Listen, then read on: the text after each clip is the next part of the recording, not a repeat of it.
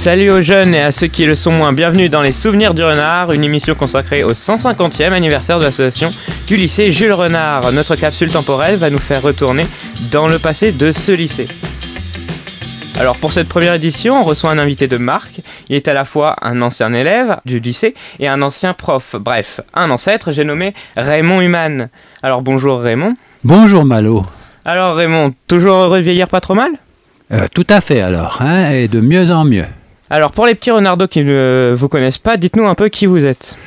Alors je suis Raymond Human, comme tu viens de le dire, et je suis entré au lycée en 1954.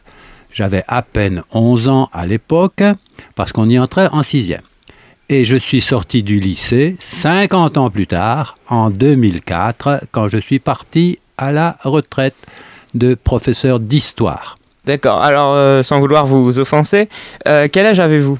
Eh bien, Justement, tu vas faire le calcul. Je suis entré en sixième en 1954. J'avais à peine 11 ans. Donc tu peux faire le calcul maintenant. Eh ben 1954 moins 11, 1943. Ouais, l'heure est juste.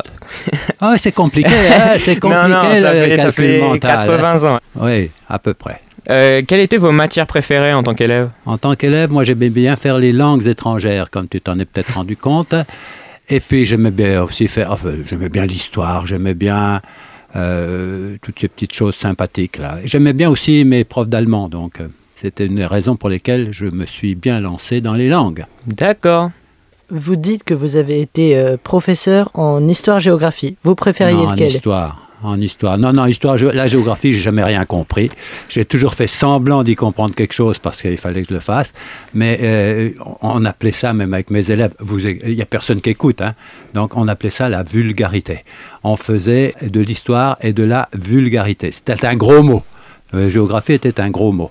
Donc euh, c'est pourquoi on ne le disait pas. Et moi, quand je faisais faire des, on dit maintenant des contrôles, c'était des réjouissances. On était content de venir faire sa petite réjouissance. Et on mettait en titre Réjouissance d'histoire ou Réjouissance de vulgarité. Et les élèves mettaient ça sur leur feuille. Et après, les parents venaient me dire Mais qu'est-ce que c'est que ce truc-là ça, j'étais obligé de leur expliquer de quoi il s'agissait. D'accord, d'accord. Alors, euh, quelles étaient les, les différences euh, au lycée euh, à votre époque? Les différences par rapport à quoi Par rapport à un peu tout, donc euh, les, les punitions, s'il y avait un système de punition, de récompense, euh, etc. Oh oui, il y avait des punitions, oui. J'ai essayé d'en avoir le moins possible quand j'étais élève. Des récompenses, il y en avait aussi. Alors les punitions, c'était nous euh, simplement des privations de sortie. hein. J'étais interne et quand on était puni, eh ben voilà, on restait au lycée. On avait des heures de colle. Mais alors pour les internes, c'était euh, compliqué les heures de colle, si je puis dire. On avait deux heures de colle, par exemple. Eh bien, ça voulait dire qu'on ne pouvait pas rentrer chez soi le samedi soir. On était obligé de rester jusqu'au lendemain dimanche à 10 heures. Et comme on n'avait plus de car pour rentrer à la maison, pour aller à Champlemy, eh bien, euh, je restais toute la journée. Donc j'étais puni toute la journée.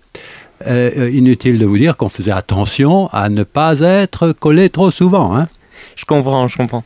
Est-ce qu'il y a des choses qui ont disparu, des matières, des bâtiments ou les cérémonies au lycée? Ah ben, les bâtiments ont complètement changé, puisque quand je suis entré en sixième, c'était pas du tout ici que se trouvait le lycée Jules Renard. hein. Et c'était dans des endroits bien différents. Ça se trouvait à l'époque là où se trouve maintenant la maison de retraite Marion de Givry. C'est à côté de l'église Saint-Pierre, euh, euh, c'est, disons au centre-ville.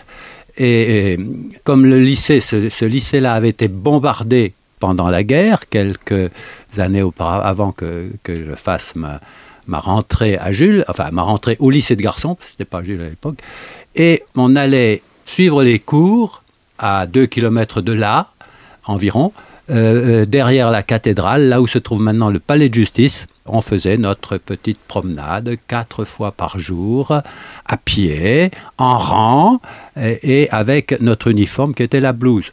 On avait tous la blouse grise, les internes, c'était rigolo.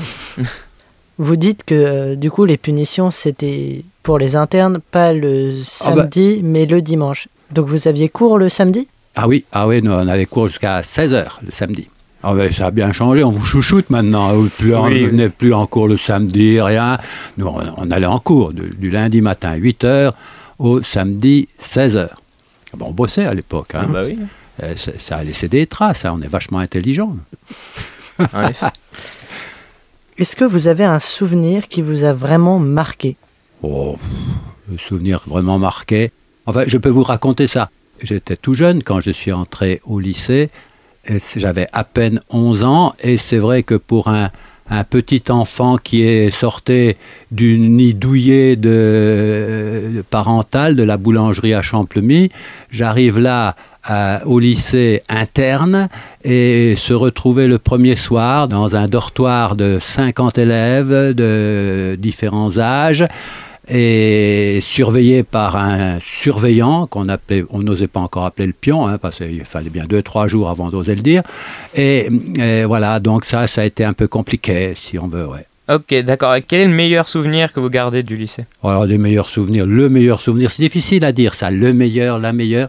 J'ai plein de bons souvenirs, hein, euh, et en particulier, essentiellement, la camaraderie qui pouvait s'instaurer entre tous ces élèves internes, parce qu'on était presque tous internes à notre époque. hein. Et donc là, il y avait une, une camaraderie qui, qui s'organise. Alors, camaraderie, des fois, c'était une camaraderie à coup de poing sur la gueule, mais la plupart du temps, c'était une camaraderie euh, euh, sympathique quand même. Est-ce que vous avez une anecdote euh, sur euh, quand vous étiez au lycée qui pourrait être racontée aux jeunes Renardo qui nous écoutent? On n'était que des garçons. Donc, et il nous manquait des filles. Il nous manquait des... Si, c'est vrai, hein Ah bah. ça vous fait rigoler, mais c'est vrai, ça nous manquait beaucoup. Et, et alors, notre plaisir, c'était quand on était en rang par trois pour aller de l'internat à l'externat. Notre plaisir était de rencontrer les groupes de filles qui allaient en rang de la rue de l'Oratoire à l'internat jusqu'au collège du boulevard Victor Hugo. Alors les horaires avaient été calculés pour qu'on ne se rencontre pas.